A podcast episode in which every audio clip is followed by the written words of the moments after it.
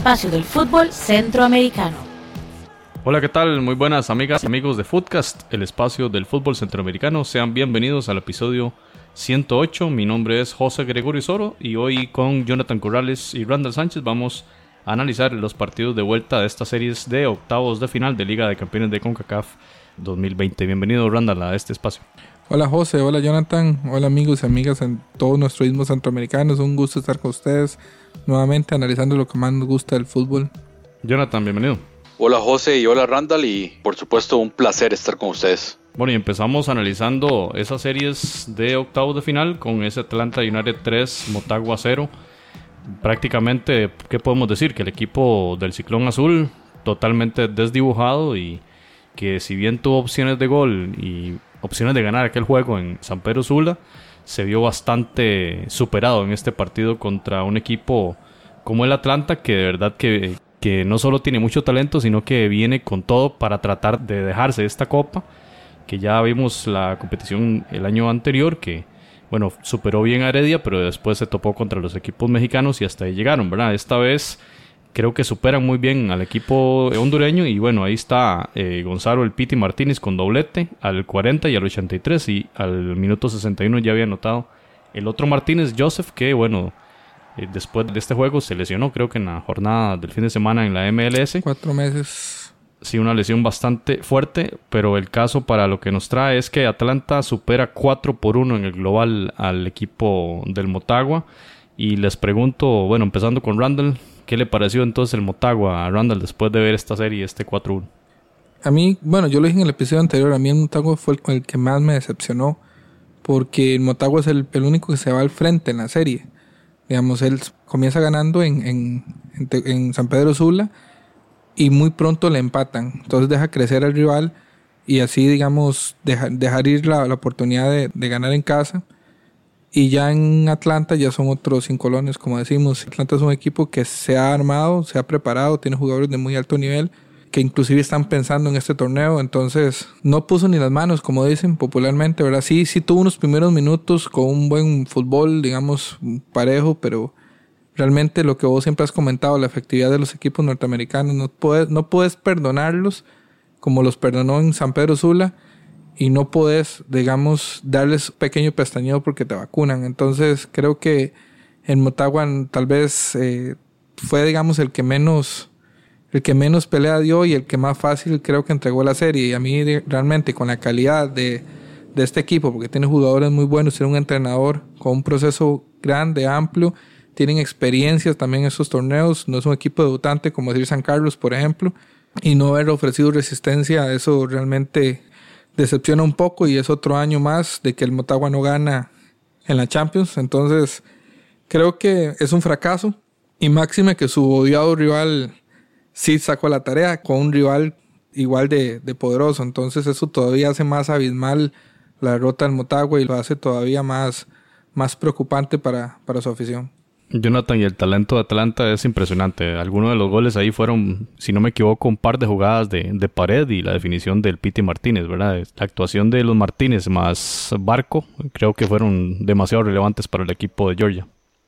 Sí, como lo habíamos dicho también en la, en la ida, eh, cuando se juntan estos hermanos perdidos Martínez, eh, le hicieron mucho daño al Motagua, unos chispazos, eh, combinaciones por el centro entre ellos, sumado a lo que aportaba Ezequiel Barco, esa clave en el funcionamiento del Atlanta United.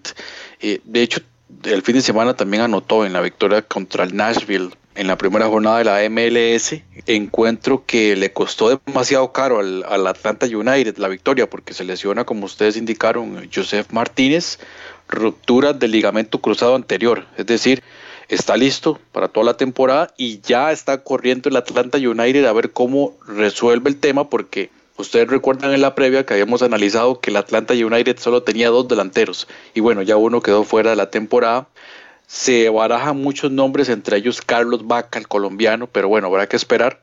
Pero es claro que el Atlanta United salió ya al mercado a buscar un reemplazo para Joseph Martínez, porque evidentemente es una baja sensible y queda muy diezmado, sobre todo en la parte delantera.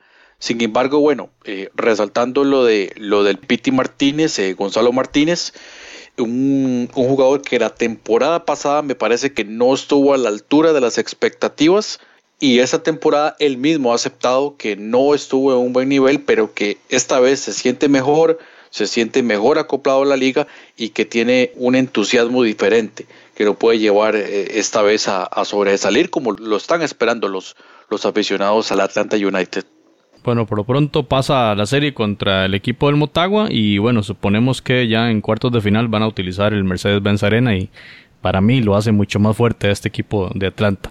Pasamos a la otra serie, New York 1, San Carlos 0, un partido que bueno, ya venía bastante desfavorable para el equipo costarricense, con un 5-3 en Alajuela, así que la serie termina 3 a 6 en favor de los neoyorquinos, un gol al minuto 41 por Alexander Callens, el peruano que ya había anotado también en el partido de ida, una jugada ahí, si se quiere, enredada, donde se suma una salida débil de, del portero Pemberton, más eh, algunos jalonazos o le tocan la mano, ¿verdad? Lo cierto es que ese 1 a 0 como que ya ponía las cosas bastante mal.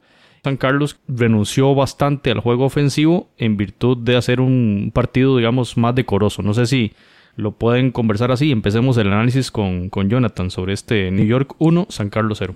Sí, y el, el, técnico Luis Antonio Marín, yo creo que salió a no perder, ¿verdad? No caer goleado nuevamente y el esquema táctico utilizado, un 5-4-1, mucho más recatado de lo que fue en, el partido de ida, que eh, ustedes recordarán que salió primero con un 4-4-2, luego ajustó un poquito a una especie de 4-2-3-1, digamos, para tratar de, de meter un poquito más de gente en ofensiva un 5-4-1 que uno dirá, ok, sí, con 5 atrás tengo mejor ocupación de los espacios, sobre todo en, la última, en, bueno, en propio campo.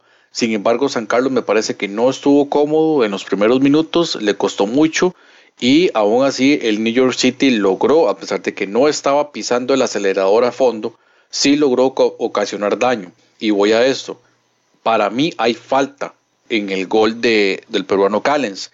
Ahora bien, ya el New York City había tenido ocasiones de sobra para haber anotado y eso también de cierta manera compensa un poco, eh, llamémoslo entre, entre comillas, la justicia del marcador. El equipo del New York City esta vez salió con, con Valentín Castellanos de titular y con Maxi Morales, que habían, ambos habían entrado de cambio en el estadio Alejandro Morera Soto y en el caso de San Carlos, como ya decíamos, además del cambio táctico, apareció Big Méndez en la titular, Roberto Córdoba, Cristian Martínez, Omar Brownie de titular y esos fueron, digamos, los cambios más sobresalientes en cuanto a, a los nombres pero al final de cuentas un resultado justo me parece. El New York City dominó a San Carlos prácticamente en todas sus líneas. Otro buen partido de este muchacho James Sands, al igual que el capitán Alexander Ring, me parecen ambos jugadores le dan un equilibrio muy interesante a este equipo del New York City que bueno hay algunas diferencias tácticas a mí me parece que es, más un 4-1 4-1 pero otros apuntan de que es un 4-3-3 al final de cuentas Creo que eso no es lo importante, sino lo importante es la ocupación de espacios que realiza el New York City y tiene una interesante salida desde atrás. Sin embargo, en la primera jornada de la MLS no le fue tan bien, perdió de visita ante el Columbus Crew, expulsado el defensa central Chanot y además del el golazo de Lucas Elarayán. Vamos a ver qué tal le va al New York City en la próxima ronda. Bueno, importante ahí mencionar que la crisis que tiene el equipo sancarneño en torneo local también jugaba y luego de 5-3 perder en, casa en el partido de ida, se avecinaba un partido contra Zaprisa el día domingo, partido que pierde también 5 eh, por 3, bastante fuerte la derrota del San Carlos que no parece dar la clave en el sistema defensivo, Randa. Sí, yo, yo lo comentaba en el, análisis del partido anterior, es que estos goles que le hacen a San Carlos son de Yabus, o sea, son goles que ya hemos visto. Y como dijo Jonathan, bueno, el New York City no le hizo más goles a San Carlos porque realmente eh, no estuvieron finos. O sea, San Carlos prácticamente pudo haber sellado cuatro o cinco goles más. Y no jugó Ever Araujo, el, que hizo hat-trick. Y no, hizo, no jugó Araujo. Entonces, digamos, también saliéndonos un poco de nuestro tema, que Liga Caf, vimos el partido que San Carlos hace con Saprisa, también totalmente superado la línea defensiva. Entonces, es un equipo desequilibrado, el equipo de San Carlos, que yo me baso un poco más en lo que es la percepción, más eh, no sé si es el balón, tal vez que es un balón más liviano, pero por ejemplo los tiros a Marcos de Roberto Córdoba todos fueron totalmente desviados. Entonces, eh, los jugadores de San Carlos el balón les rebotaba y se les iba, o sea, no, no, no podían tener un, control adecuado del balón, la bola les quemaba, parecía un equipo amateur. Entonces, pero eh, más que juzgar al equipo San Carlos, esto tiene que ser una, tiene que ser una, un llamamiento de atención por, para nuestras ligas en general, porque sí necesitamos un poco más de técnica. Nos quedamos con las históricas eh, análisis de que el fútbol centroamericano es muy técnico, los jugadores tocan muy bien el balón. Realmente no, o sea, realmente eh, estamos muy desfasados con el fútbol moderno y, y, se nota que cuando nosotros intentamos montar una, una, jugada, una salida, eh, ya tenemos tres en la marca. Y cuando el, es el equipo el que ataca, nosotros realmente no sabemos a quién marcar porque son demasiado veloces. Entonces, para un equipo de segundo nivel de una liga, que es como la de Costa Rica, digamos, San Carlos es un equipo de segundo nivel, o sea, no está entre los tres grandes y es su primera experiencia internacional, esas cosas tienen que aprenderlas. Y, y, y considero que realmente se aprendieron, se aprendieron con sangre ¿Por qué no San Carlos no lo juzgo como juzgo al, Motagua? Porque, porque simplemente Motagua es un equipo grande, es un equipo acostumbrado a estas, estas instancias y de alguna manera eh, eh, tiene, un, tiene jugadores que la saben jugar. En el equipo San Carlos había muchos novatos que, digamos, estos torneos internacionales y estamos hablando de un equipo que hace sus primeras armas, entonces de alguna otra manera se le, se le permite el proceso de aprendizaje. Pero aún así sí creo que, que el, marcador de 1 a 0, creo que al final los dos equipos se entregaron peluches y como decimos popularmente, no digo, ok, no te goleo, pero entonces no me jugué de vivo. Entonces, de alguna manera, creo que sinceramente la diferencia era, era, era grande y, no, y no, hay, no hay justificación, son más buenos. Muy bien, compañeros. José, Dale. José, y ahí dentro de lo rescatable en San Carlos, tal vez eh, nombrar a lo de Jorman Aguilar y Omar Brownie, que me parece que, eh, bueno, además de la calidad que ambos tienen, el sentido de que ya tenían la experiencia de haber jugado Champions, ellos sabían cuál es la intensidad con la que hay que jugar. Em, como dijo alguien por ahí, con espacio cualquiera. Y sí, técnicamente en el fútbol de Costa Rica habrán jugadores que se ven bien, pero a ese nivel donde no tiene el espacio, no tiene el tiempo para, para, para jugar, donde hay que, hay, que, eh, hay que mover el balón a, a un ritmo más alto, algunos se vieron mal. Eh, bueno, tal vez Cristian Martínez eh, sí había tenido experiencia en Champions en prisa, pero estaba muy joven, pero el resto es, es muy poco, ¿verdad? Como decía Randall, es, son sus primeras armas, y yo también coincido en eso del Motagua. Da un sentimiento más de fracaso, en el caso de Motagua, por los nombres y por lo que ha venido haciendo en los últimos años, y se ve más bien un retroceso en, en su funcionamiento, a diferencia de San Carlos, que sencillamente es una primera experiencia. Sí, una primera experiencia que también creemos debe implementar mejoras a nivel administrativo por toda la experiencia y, el aprendizaje que, se creó desde la liga con CACAF el semestre anterior con el tema del estadio. Ya creo que lo tienen muy claro la, la junta directiva de la gran desventaja de no jugar en, propia casa y estás, eh, bueno, no digo regalando porque igual se juegan en solo nacional, pero no es lo mismo jugar, como lo decía Randall en el episodio anterior, en una cancha con unas dimensiones mucho más eh, largas o más grande la cancha del Alajuelense respecto a la del Carlos Ugalde, donde también podés meter más presión a un equipo rival y sabemos que los equipos estadounidenses sufren en cierta forma con la afición eh, rival en Centroamérica.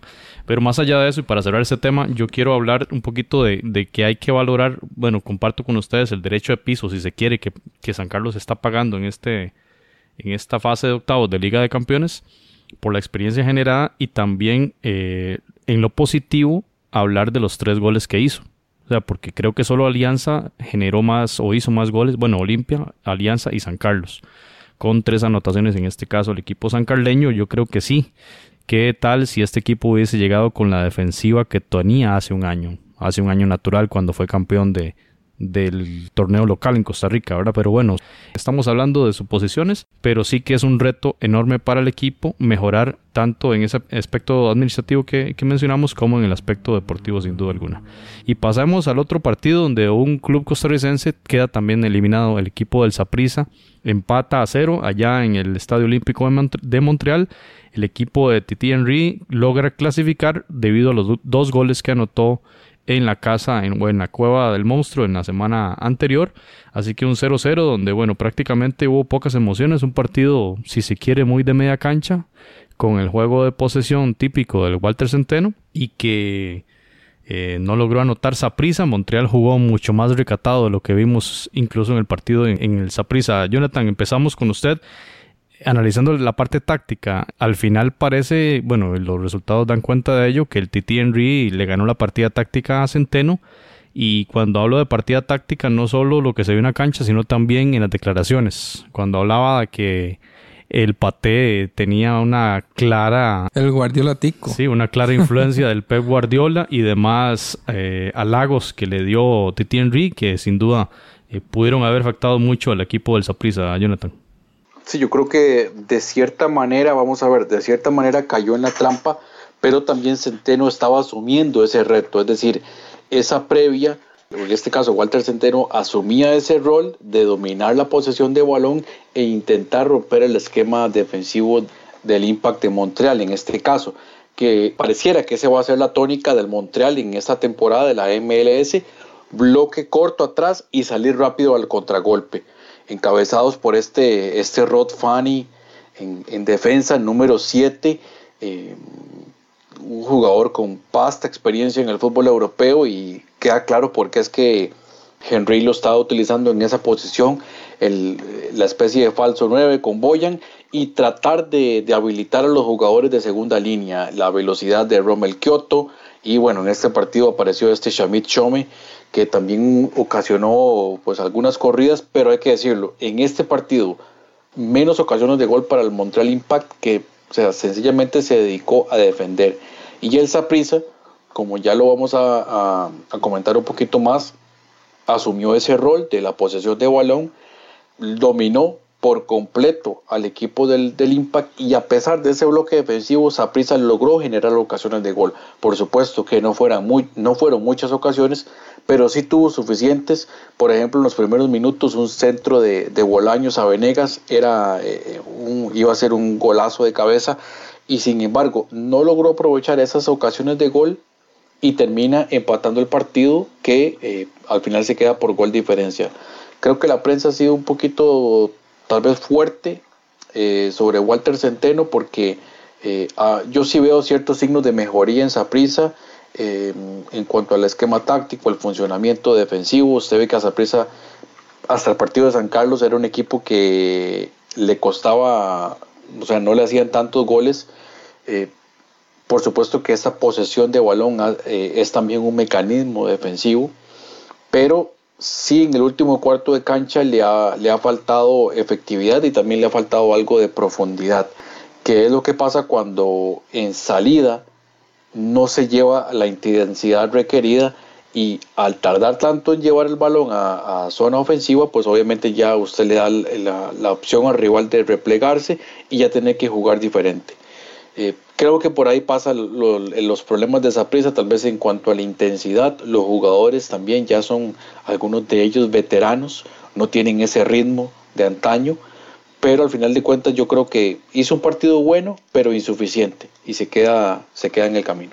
Tan defensivo fue el partido de Thierry Henry que Maxi Urruti quedó en banca, no jugó ni un minuto y Steven Saba, la contratación del haitiano, tampoco vio minutos en este partido. Y quería a propósito, y antes de darle la palabra a Randall, hablar de la posesión de pelota. En el caso sapricista, 60% de posesión en este partido, 64 en el partido de ida.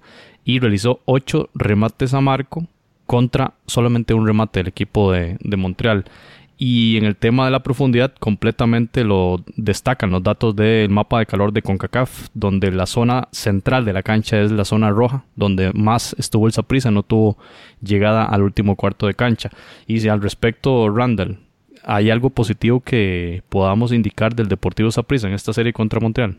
Yo creo que sí, o sea, digamos, yo coincido con Jonathan, Saprissa jugó bien, se le nota mejoría. Yo creo que inclusive eh, Saprisa fue superior a su rival y, y Saprisa lo que hace, lo, que tal vez lo que necesita la, su junta directiva es invertir un poco más en, un poder ofensivo, porque si ustedes ven esta eliminatoria con Montreal se parece mucho a las dos últimas eh, eliminaciones que ha tenido Saprisa en el torneo nacional, con Heredia, que se van a penales, y con San Carlos en la final. O sea, su equipo, digamos, que tiene el control del partido, pero le hace un gol digamos, sorpresa, digamos que el Montreal en este caso fueron dos, jugó con el gol de visitante y apague y vámonos, ¿verdad?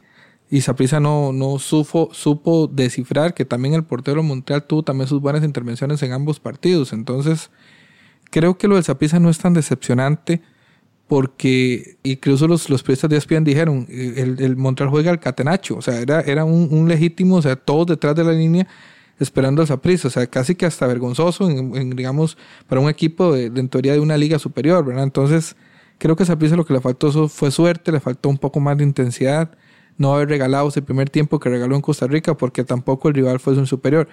¿Por qué lo del Saprissa tal vez duele un poco más? Porque creo que todos los rivales de la MLS era el que tenían más a modo todos sabemos cómo clasificó el Montreal a, a, la, a liga con CACAF, no es precisamente directo como MLS.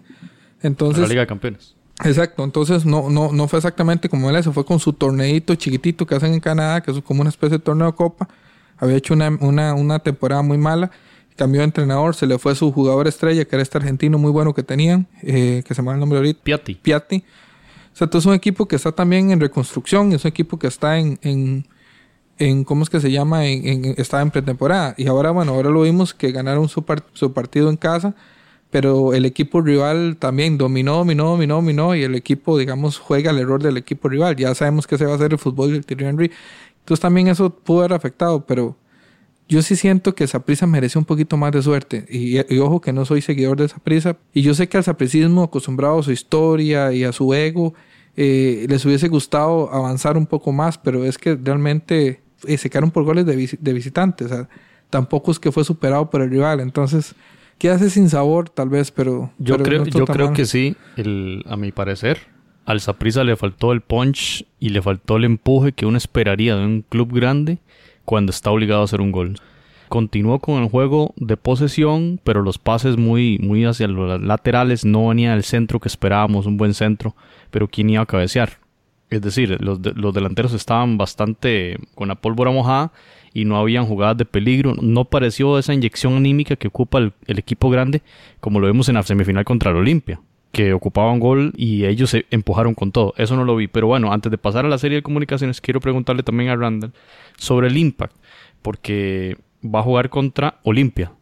Entonces el Impact, ¿cómo lo ves? ¿Seguirá Thierry Henry con ese eh, esquema conservador, raro de un de un DT que fue delantero en su carrera como jugador, ¿verdad? Que ahora venga con un sistema conservador, quizá por las malas experiencias en Mónaco, este, haya llegado a, un, a, una modificación de su pensamiento sobre el fútbol, pero ¿cómo visualiza usted el Impact en esa, en esa llave?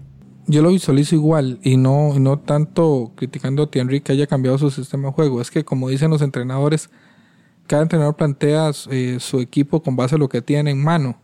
Y no sé si ustedes vieron tal vez pero yo no vi que el Impact tuviera jugadores sobresalientes. No tienen esa, esa figura, digamos, que casi tienen todo equipo de la MLS y que tiene esa figura estrella, digamos, que de alguna manera puede marcar una diferencia. Es un equipo muy homogéneo.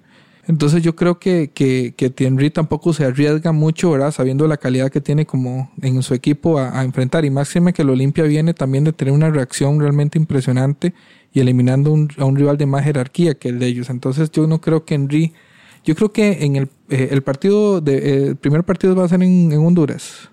Va a ser en Canadá, 10 de marzo. Ah, bueno, ahí, ahí también vamos a ver si, si que, cómo lo plantea, pero yo muy probablemente también va a ser igual. No me anoten de visitante y, y yo tratar de, de, de, sacar el partido como sea y en, y en Honduras jugar igual como jugó en Saprissa, al error del rival.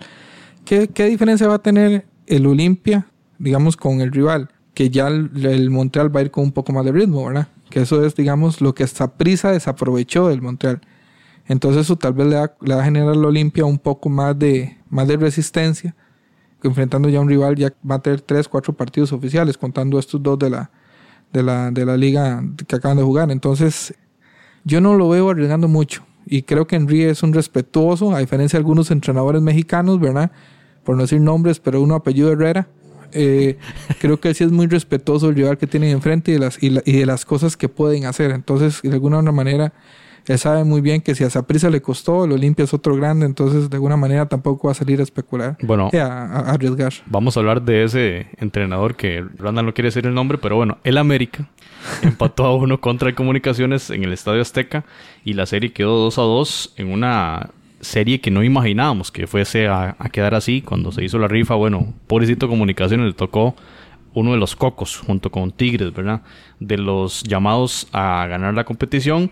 Y bueno, el Team Herrera anotó de penal al minuto 62 y empató de penal también Emanuel Aguilera al minuto 80, un uno por uno que forzó los penales y donde el equipo de América logra la clasificación 5 por 3. Y para analizar este partido tenemos a Marcela Morales, ella es periodista de Claro Sports Guatemala. Y de nuevo Marcela, muchas gracias por participar con nosotros. Queremos conocer el sentimiento de la afición y la prensa chapina sobre el hecho de que Comunicaciones tuviese un desempeño tan alto frente al América y que bueno, forzó la serie a los tiros de penal. ¿Cuáles fueron esas reacciones en Guatemala sobre esta serie, Marcela? Bienvenida. Hola chicos, ¿cómo están? Siempre es un gusto colaborar con ustedes y hablar desde el punto de vista del fútbol de Guatemala. Pues les cuento, para la afición blanca es una satisfacción enorme lo que su equipo hizo en el partido ante el América. Eh, a pesar del resultado, los aficionados no dejan de agradecer el buen fútbol que demostró el equipo, que el equipo tuvo gallardía, que el equipo quiso proponer, que el equipo no estuvo metido, que por momentos se soñó con que podían haberlo ganado.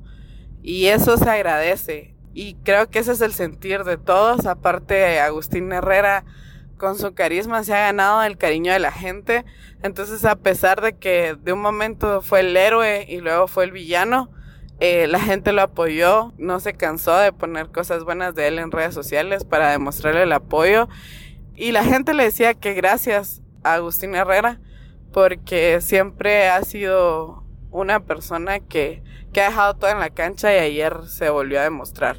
En cuanto a la prensa, la prensa también habló bastante bien de comunicaciones. Siempre es positivo cuando un equipo pues demuestra que sí se puede, que eso creo que es lo más importante en este caso. Y también le exigió a comunicaciones de que si así puede jugar a nivel internacional, que también lo haga en la liga local, porque si ese fuera el nivel que se mantiene en la liga local, eh, todos estaríamos seguros de que más gente estuviera en el estadio y muchas más competencia existiera, porque si el equipo juega con ese corazón, con esas ganas, yo creo que hasta los rivales eh, se contagiarían. Entonces, eso fue lo que más exigió la prensa, eh, que podamos ver ese mismo equipo en la Liga Nacional. También consideramos que si ese equipo se mantiene así en la Liga Nacional, se puede disfrutar de un mejor fútbol. Entonces creo que esas son las impresiones más fuertes. Les puedo decir que fue un partido muy seguido acá en Guatemala. Eh, casi toda la gente futbolera y no futbolera estaba pendiente de ese partido. Y también la gente reconoce que el América estuvo con, pues, con su plantel oficial, que no fue que fuera un gran cambio de equipo y que le costó. Entonces creo que esas son las impresiones, chicos, de, lo, de la afición y de la prensa de Guatemala acerca de ese partido. Muy bien, Marcela, gracias. Y bueno, muy interesante esto de que trataran con esa benevolencia al Team Herrera a pesar del penal, pero bueno, la verdad que fue un jugador muy destacado en la serie y fue fundamental en este partido eh, de vuelta con, con esa anotación. Ahora, quiero preguntarle a Jonathan sobre esta reflexión que hacía Marcela de por qué no jugar en la Liga Nacional al nivel que juega el Comunicaciones en esta llave contra el América. Ahora, digamos, Jonathan, ¿cuál es la diferencia? ¿Qué cosas pasan en un equipo para que pueda tener un nivel altísimo en una competición como esta contra un club gigantesco de la, de la Confederación y que a la hora de jugar partidos en torneo local sea un nivel muy distinto? ¿Qué pasa ahí? Lo que pasa es que el juego del gato y el ratón en el fútbol Claro, Comunicaciones juega en casa contra Guastatoya, Chelajú y el Comunicaciones es el América en ese caso. Domina la posesión de balón, va a tener el ritmo del partido, llevar el peso del partido y el otro equipo, llamémoslo de alguna manera, a correr, a ocupar espacios y buscar el contragolpe. Aquí es al revés. Aquí es el América el que se supone que, que debe llevar las riendas del juego y el Comunicaciones tranquilo y cómodo atrás, esperando, cerrando espacios que dentro de lo que cabe es es más fácil que atacar, por supuesto, porque se requiere un nivel de creatividad más alto, pero se siente cómodo defendiendo y intentando contragolpear. Creo yo que esa es la diferencia y por supuesto además de la calidad de los jugadores que eso tiene un peso pues evidente en el terreno de juego, pero eso hace que el fútbol siempre tiene ese, ese aspecto, ¿verdad? Que hay un equipo que es el que lleva la batuta y el otro defiende. Muy pocas veces usted va a ver un partido abierto de tú a tú, eso solamente se ve casi que en, eliminatorias directas, en los juegos de, vuelta, donde ya eh, tienen que echar del todo por el todo y difícilmente usted lo va a ver en un campeonato. Es imposible poder replicar, bueno, para nuestro escenario me parece imposible poder replicar lo que sucede en un torneo como la Champions League de CONCACAF, poderlo replicar en los torneos domésticos. Bien, y un América que fue avasallador, porque tampoco fue que el Comunicaciones lograse, digamos que llegar muchísimo a Marco, a pesar de los nueve remates que logró. El América tuvo 19 remates a Marco. Es decir, una buena implementación defensiva del equipo Crema y con un 68% de posesión de pelota del equipo mexicano. Eh, Randall, ¿qué sensaciones le deja a usted? Este 2 a 2, digamos, en global, eh, la comunicaciones forzó hasta los penales a, un club como el América. Para mí es una serie épica, es una, una serie heroica, porque todos sabemos, y no es un secreto, el nivel que tiene el, el Club América. Por eso me molesta que achequen sus, sus no victorias a penales y expulsiones cuando tenés un jugador de tu planilla paga toda la liga guatemalteca. Entonces, Creo que, como lo dijo Jonathan, el, Comunicaciones entendió su papel de equipo chico, que eso es comparado con el América, sin ofender, porque todos los equipos centroamericanos somos chicos a la par del América, en economía, en afición. O sea, casi que hay 50 millones de habitantes eh, aficionados al América. Entonces estamos hablando de un equipo grande. Entonces, entendiendo su humildad, que es lo que tal vez hace un año le faltó al Saprisa cuando enfrentó al Tigres, que quiso jugarle tú a tú y toda la cuestión, el Comunicaciones entendió el juego que tenía que hacer el América. Y es una lotería, porque yo ahora comentaba extra micrófonos con vos, José. ¿Qué pasa si el América hubiera hecho el primer gol, inclusive en el primer partido? O sea, se abre Comunicaciones posiblemente. Entonces posiblemente tal vez el resultado no, no hubiese sido igual. Los hubiera no existen, ni siquiera en el fútbol. Pero de alguna manera el planteamiento se fue haciendo grande, se fue haciendo grande, se fue haciendo grande y en un momento el Comunicaciones entendió que también podía hacer daño.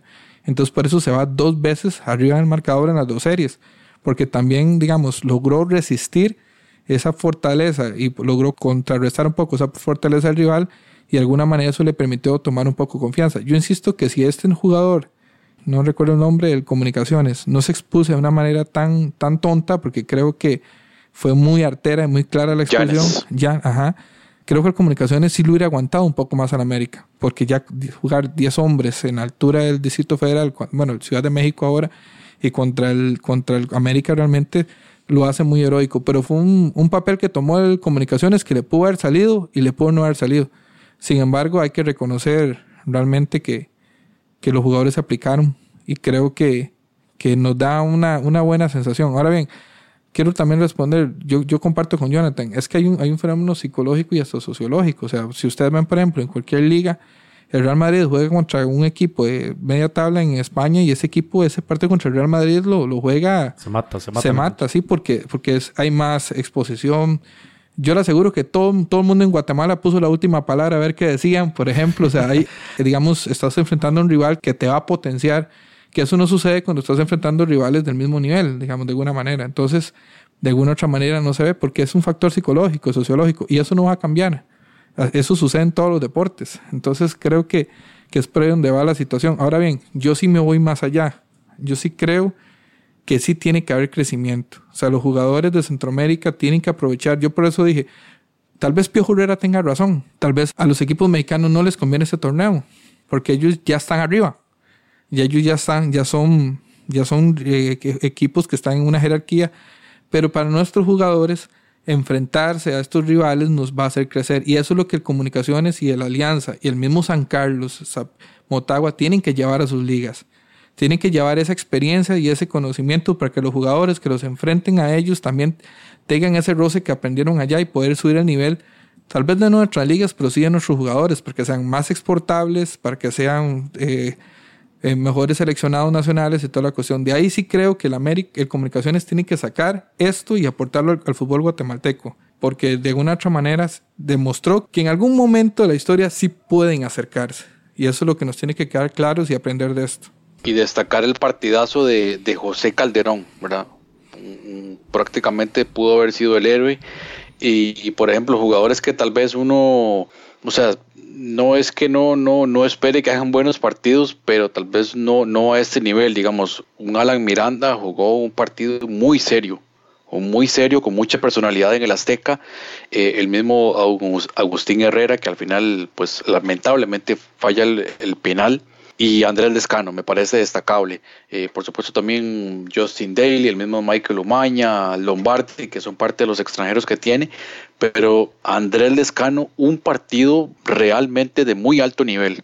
Y José Calderón convocado a la selección panameña por el Tolo Gallego para la fecha FIFA de marzo, lo cual también da cuenta de esta enorme participación en la serie contra el América. Footcast, el espacio del fútbol centroamericano. Faltando 15 segundos para que el árbitro pitara, un gol del portero Nahuel Guzmán da cuenta de un equipo albo que llevó al equipo de la ciudad de Monterrey hasta los últimos segundos del partido en un juego trepidante donde estaban 3 a 0 al minuto 24. Y no es poca cosa decir que el, Alianza le dio vuelta a la serie al minuto 42 con dos anotaciones bastante rápidas. Al 33, gol de Carlos Portillo, un 3 a 1. Y eh, de nueva cuenta, Carlos Portillo al minuto 42. Realmente, después de llevar 3 a 0, minuto 24, con doblete de Guiñac, ¿cómo te repones ante eso? Parecía que caía la noche sobre el equipo Albo y lograron reponerse de, tremenda diferencia en el primer tiempo.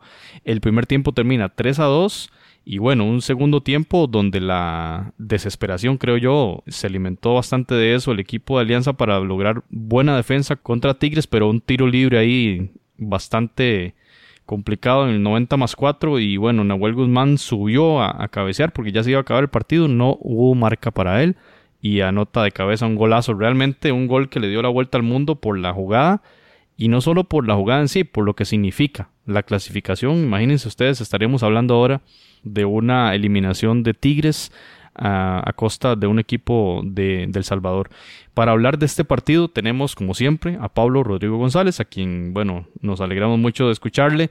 Y Pablo, en el discurso de la previa hablábamos de que en cierta forma ya la Alianza había cumplido su tarea en esta serie, que era ganar en casa, con un Coscatlán repleto, y que ahora le tocaba, digamos, hacer un juego lo más decoroso posible. Lo, lo cierto es que llevó ese partido en el volcán hasta, las, hasta los últimos segundos y Tigres tuvo que forzar la máquina, digamos, para lograr eh, recuperar esa, esa serie.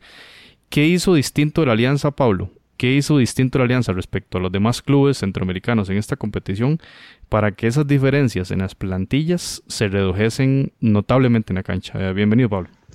¿Cómo están amigos de Fudca? Es un gusto saludarlos nuevamente de una cálida San Salvador luego de esta semana memorable que tuvimos para el fútbol salvadoreño y para, en especial para toda la afición y todos los que forman parte de Alianza Fútbol Club, que estuvo a segundos, estuvo prácticamente a una jugada, digo yo, de hacer la proeza, de hacer la La verdad es que eh, a pesar de que se quedó cerquita, yo creo que deja buena sensación el equipo de cara al futuro en, el mediano y, largo plazo, sobre todo por, lo que podría venir el próximo semestre en Liga con CACAF. Eh, si se le pudo competir de gran forma eh, a un equipo importante de México, yo creo que esta alianza pues al menos está en la obligación de repetir por lo menos lo que se ha venido haciendo.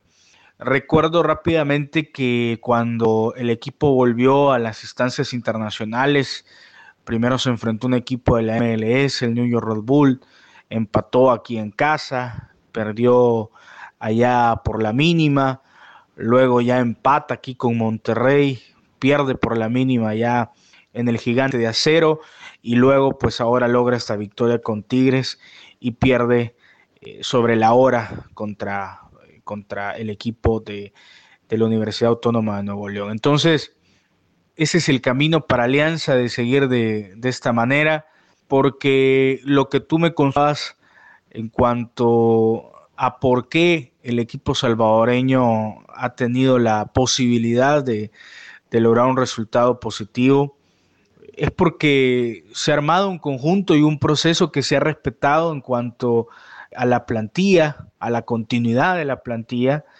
en cuanto a la contratación de jugadores en base a un objetivo, a una dirección deportiva estratégica, no se cambia jugador así por así, no se trae a jugador así por así porque el técnico así lo pide, porque el técnico eh, no lo quiere de esa forma, sino que se ficha jugadores en base a un objetivo y una dirección estratégica. Y eso yo creo que, que ha sido la clave de, esta alianza y lo que antes en, esta, en la administración eh, que tiene actualmente Alianza no se hacía.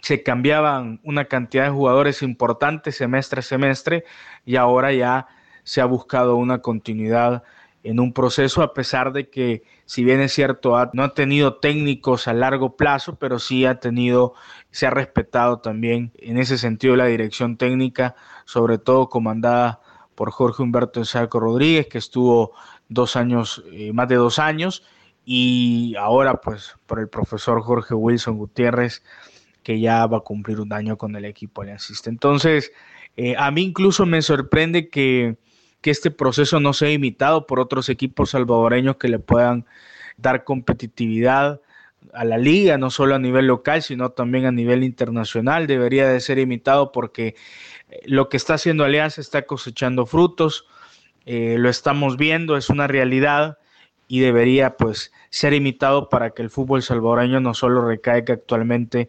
eh, en Alianza que está trascendiendo a nivel internacional. Y pues para concluir, hablar un poco nada más del partido, yo creo que el equipo respetó mucho en los primeros minutos a Tigres y eso permitió al cuadro eh, de México que en menos de 25 minutos ya estuviera ganando 3 a 0. Yo creo que se le respetó mucho. Eh, regresó Iván Mancía a la defensa central y eso como que también trastocó un poco porque se vio un poco descanchado, yo creo no se le vio tanta intensidad como lo había mostrado Rudy Clavel y, Mario Jacobo en el partido anterior. Y esas desatenciones defensivas cuando se intentó jugar eh, al fuera de juego, yo creo que, que permitió a Tigre ponerse rápidamente 3 a 0. Luego se sorprende con un gol rapidísimo en una jugada que los tomó desprevenidos a, a, Tigres y luego pues está el tiro de esquina también en una desatención de ellos se manejó muy bien. Yo creo que el profesor Jorge Wilson tiene experiencia llegando a semifinales de Copa Libertadores con el Independiente Santa Fe de su país. Y yo creo que, que ese oficio, esa experiencia que opera, le valió para, para poder aguantarle un Tigres. Hizo cambios estratégicos, colocó a los, a los cuatro mejores y más rápidos jugadores de Alianza para poder detener sobre la banda al equipo de Tigres que estaba llegando muchísimo, estaba prácticamente en la zona de las bandas haciéndole daño a Alianza y pues contrarrestó y neutralizó ese, esa ofensiva del cuadro tigrillo. Entonces, yo creo que al final, definitivamente, y lo decía durante el partido, lo comentaba, estos equipos grandes, la diferencia la hacen en momentos claves y Tigres la hizo en el momento en el mayor momento importante del partido, que fue sobre la hora. Lastimosamente, pues así, así terminó el partido, pero con la derrota de, Alianza que le suponía la eliminación, pero al final yo creo que se debe de mantener en esa línea. El análisis debe ir más allá de una jugada, de un solo partido, y yo creo que, que debe de ser así para el cuadro aliancista y seguir pues, cosechando mejores resultados de cara al futuro. Eso es todo de mi parte, amigos. Un gusto saludarlos y pues hasta pronto. Bien, muchas gracias a Pablo, como siempre, por sus aportes. Y bueno, esto que dice Pablo, Randall y Jonathan realmente es muy interesante. La Alianza está consolidando una plantilla basada en una planificación deportiva, como lo menciona Pablo, y no hay tanto cambio de jugadores cada semestre como uno lo ve en los otros equipos. Lo vemos en comunicaciones, lo vemos en Olimpia, lo vemos en el Saprisa, ¿verdad? Tal vez, Jonathan, conocer su opinión sobre este tema, esto que menciona Pablo de esa consolidación de una plantilla y que le permite, digamos, tener cierta regularidad a un club que parece tener un proyecto deportivo serio y que cuánto de esto, Jonathan, podría llevarle a obtener el título de liga con CACAF en el segundo semestre. Sí, me parece que la clave, la clave ha estado ahí, ¿verdad? En, haber mantenido una estructura, el portero García, eh, el Monterrosa y Orellana, eh, Seren. Ustedes vieron que, bueno, cambió un poco los nombres en ataque con la aparición de, Osvaldo Blanco, pero el, mismo Iván Mancilla, gente que ha venido ahí trabajando anteriormente con el Zarco Rodríguez, por cierto, nuevo entrenador del FAS, y pues ahora con este, con este otro técnico. Y me queda todavía dudas, creo que habría que esperar eh, cómo se va a conformar el plantel para el próximo torneo de la Liga con CACAF y ver si pues puede mantener la misma línea, creo que sería un, candidato eh, al título, un, equipo a tomar en cuenta.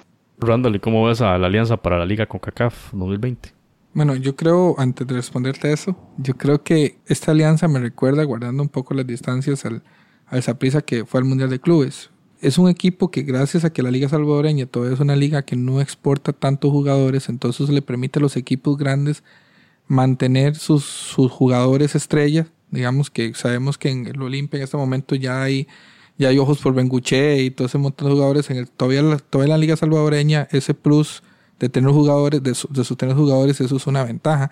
Y reforzarlo con otros jugadores que destaquen dentro de su liga local y algún otro extranjero que venga a reforzar. Eso es un punto a favor que tienen ellos para poder mantener procesos, porque ellos son un equipo grande y acostumbrados a pelear títulos. Entonces eso le da una, una ventaja, pero eso me recuerda, digamos, cuando todavía en nuestra liga, otras ligas se podían sostener esos jugadores. Y encima también hay un factor que hay que tomar en cuenta. Recuerde que la Alianza viene a estar jugando torneos internacionales, eh, no solamente de la, de la, anterior liga con CACAF, sino también jugó esta famosa Copa Premier Centroamericana, ¿verdad? Donde enfrentó a una liga y le metió una goleada, ¿verdad? Y juega esa Copa Premier juega esta otra liga con CACAF y ahora enfrenta, digamos, están todos de alguna manera, eso le ha permitido a estos jugadores ir y muchos de esos jugadores también son la base de la selección nacional salvadoreña. Entonces, de alguna otra manera, ya vienen con un roce internacional, ya saben contra qué ritmo se enfrentan y sumado a algo que yo siempre he destacado del pueblo salvadoreño y, y lo digo con mucho respeto a nuestro compañero Pablo, el jugador salvadoreño es un jugador que además de tener técnica tiene garra. Entonces ellos no se dan por menos y lo hemos visto cuando juegan contra Costa Rica en torneos eliminatorios. Son de los partidos más difíciles que juega la selección. Contra México en el Cuscatlán. Contra México en el Cuscatlán. Son jugadores que, que muerden, que no se dan por menos. Y verse, por eso es que yo digo que el, el logro más grande, independientemente del, del, gran éxito que tuvo el Comunicaciones, fue este de la Alianza. Porque se vio dos veces en contra del marcador y en una por tres goles jugando visitante. Y aunque los mexicanos digan, tienen derecho a opinar, que fue que el Tigre se relajó y es cierto, pero ¿qué equipo se repone un 3 a 0? Por ejemplo, sabiéndose inferior al, rival. Entonces hay que reconocer que además de que son jugadores que no son malos, son buenos jugadores, y tenemos que reconocerlo en el resto de Centroamérica, que El Salvador está resurgiendo, ¿verdad? A través de sus jugadores, de su formación, y que esa poda que hicieron en algún momento, ¿verdad? ¿Se acuerda que tuvieron que empezar de cero, formar jugadores? Les ha servido también son jugadores que tienen mucho amor propio, mucho orgullo por su camiseta y creo que eso, creo que nos dieron una lección a todo Centroamérica de que realmente, aunque en el papel seamos menos, podemos, porque ya lo repitió, jugó con el Monterrey también hace, hace un año y también le, ha tocado bailar con la más fea. no ha sido una casualidad. Esto. O sea, es un, un, equipo que ya ha venido consolidando un proceso deportivo y gracias a Dios los resultados a nivel local se le han dado para que no lo destruyan, que suele suceder mucho en Centroamérica, ¿verdad? Muy emotivos, un equipo baja su curva de rendimiento y ya tienen que sacar el entrenador. Gracias a Dios sus resultados se han mantenido para que su junta directiva y su afición siga creyendo en ese proyecto. Mis respetos para la Alianza y Pablo, para usted realmente muy orgulloso que tengamos en Centroamérica un equipo como la Alianza.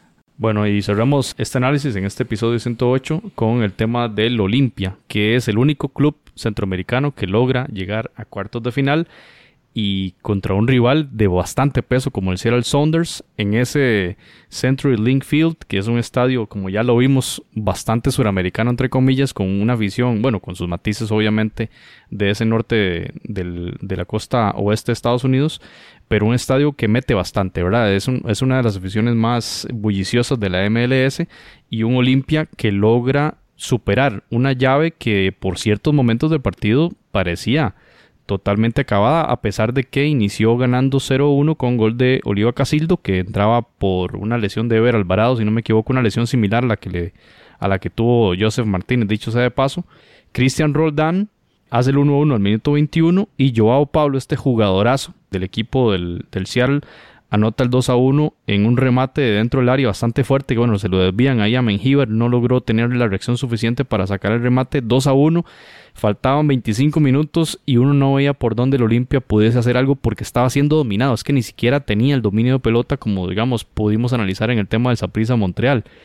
Pero a diferencia del Saprissa Montreal, Troglio tiró todo lo que pudo y lanzó la, la directriz juego directo y así lograron a punta de tiros libres, pelota parada, a ver cómo lograban pellizcar alguna jugada de peligro. Y llega Carlos Pineda y marca el 2 a 2 en un remate fuera del área bastante fuerte, minuto 86. Y ese 2 a 2 que fue eh, fundamental, ¿verdad? Para lograr eh, no solo igualar la serie, sino forzar a penales que Christian Roldán, jugador del Seattle, falla el penal y luego, si no me equivoco, Mengíbar ataja el de Lerdam, el, último penal, y Leverón marca el 2 a 4, gana el Olimpia y pasa a la serie de cuartos de final. Así que Jonathan, el Olimpia entonces saca al campeón de la MLS con un juego más práctico. ¿Cómo podemos analizar? Y aquí entramos en un debate de tema de estilos, ¿verdad? Y también un poquito hablar de lo del Saprisa, de nueva cuenta.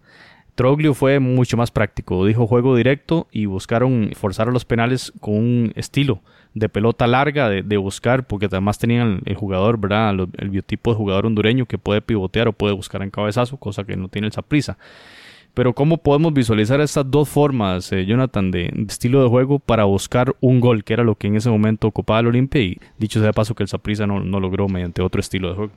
Bueno, y póngale sumado, sumado a eso, al estilo de juego, que Pedro Troglio llega a este partido con siete bajas importantes, sobre todo la de Ever Alvarado, que me parece un jugador eh, súper importante en el, en el funcionamiento, tiene los ligamentos, eh, se, lesionó, se lesionó los ligamentos, es decir, que está fuera, Harold Fonseca, el portero, portero titularísimo. Y bueno, los casos ya de, Jonathan Paz, Myron Flores y José Cañete por el tema de la visa, que por cierto también les denegaron la visa canadiense, así que no van a poder estar en la, en la ida contra el Impact. Y adelante, adelante usted tiene a Justin Arboleda y a Jerry Benston. ¿Qué va a hacer usted? Por supuesto, Maltida Garrido apenas tenga la bola, David Flores apenas tenga la bola, tire la larga, tire la larga a, estos delanteros que usted sabe que van a ganar, van a ganar balones en, campo contrario, van a lograr tomar posesión en campo contrario y eventualmente buscar un segundo balón, que aún así el Olimpia le costó muchísimo generar fútbol y afortunadamente para ellos llega eh, ese gol del empate a balón parado y en la segunda bola Carlos Pineda anota un golazo. Y creo yo que esa es la diferencia. El tipo de jugador con el que cuenta, o sea, veamos eh, eh, los nombres, Jerry Benston, Justin Arboleda, y de cambio mete al toro Benguche, pues obviamente usted tiene otras cualidades. Sumado que, bueno, eh, en, el segundo tiempo también entró este Maidana, este Cristian Maidana, que es un gran jugador, domina muy bien la pelota y creo que eso también le, le conviene para para majar un poquito el balón y, gastar un poco el tiempo que al final pues le dio la, posibilidad también de, manejar el partido y, eh, obligarlo a los penales. Y cuando Jonathan, usted habla de eso, yo recuerdo a Rubilio Castillo. O sea, era un jugador de esas características que Saprisa lo dejó ir. Eh, Randall, Olimpia derrota al campeón de la MLS cuánto le va a significar esto a la moral. Es también líder en la Liga Nacional de Honduras y ahora entonces se enfrenta en pocos días al Impact, esta vez, como indicó Jonathan, el partido de ida en, Canadá. ¿Qué tanto futuro le ves a este equipo blanco de Honduras? Yo le veo muchas posibilidades conforme logren eh, también controlar un poco ese factor anímico. Que creo que es un tema que tenemos pendiente en el programa, qué tan emocionales somos los equipos centroamericanos. Para enfrentar estos torneos creo que si, si el, el Olimpia viene con un factor anémico bastante alto y eso juega, juega bastante bien. Sacaron este partido a la hondureña, ¿verdad? Pura garra, fuerza, biotipo, eh, se, igualaron al rival y creo que eso, eso siempre ha sido la vieja confiable y, les, y les resultó. Quería acotar un poco eso también, ¿verdad? La vez anterior. Pero creo que la moral del Olimpia es alta. Es un equipo grande, son acostumbrados, un equipo cuya afición está acostumbrado a exigir y es una, una, una afición que lo mínimo que esperaban era esto, a pesar del rival que tienen enfrente. Entonces eso de alguna otra manera puede hacer crecer ese, ese entusiasmo para enfrentar a un rival que yo sinceramente tal vez, y ahí Jonathan McCurry tácticamente es muy bueno, pero yo no siento que sea tan poderoso como el que acaban de sacar. Entonces, si, este equipo del Olimpia logra controlar un poco ese factor emocional que muchas veces se nos vuelve en contra los jugadores centroamericanos, que vamos con una efervescencia, y me recuerda el Motagua en la final pasada, que era esa efervescencia y todo el mundo lloraba en la gradería antes de empezar el partido, y papá, un, partido bien manejado por parte del rival y se cayeron. Si el Olimpia logra mantener ese ímpetu y confía en el viejo zorro que tienen como entrenador y en sus planteamientos tácticos, yo creo que sí puede hacerle bastante daño al Impact. La tiene a modo, la tiene a modo, la tiene Creo que eh, le tocó un rival no accesible, porque esa palabra no, debería existir en el fútbol, pero un rival al cual le puede competir. Pero creo que es un conjunto, porque la misma prensa hondureña viene también muy contenta por este logro. Entonces, de alguna manera, prensa, afición, equipo, jugadores, junta directiva, creo que están, están muy motivados. Y creo que eso es importante. Bien, los cuartos de final serán Montreal Olimpia el día 10 de marzo, New York contra Tigres el 11, América Atlanta, una serie bastante buena el día 11 también y el día 12 de marzo Los Ángeles contra Cruz Azul. Esas son las llaves de cuartos de final, entonces daremos seguimiento al papel del Olimpia. Y ya para cerrar el episodio, hablando y comparando las ediciones 2019 y 2020.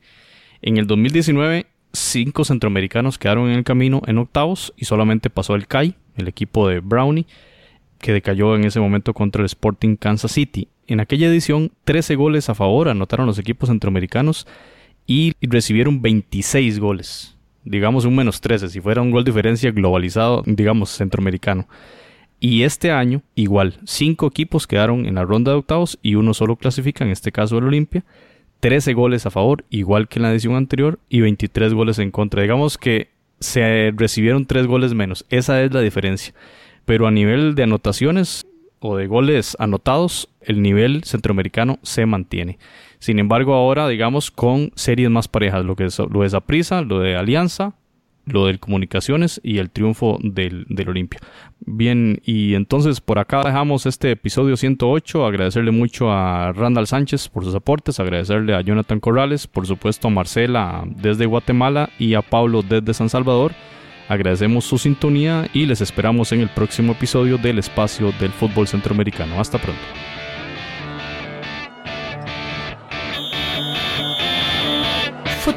El espacio del fútbol centroamericano.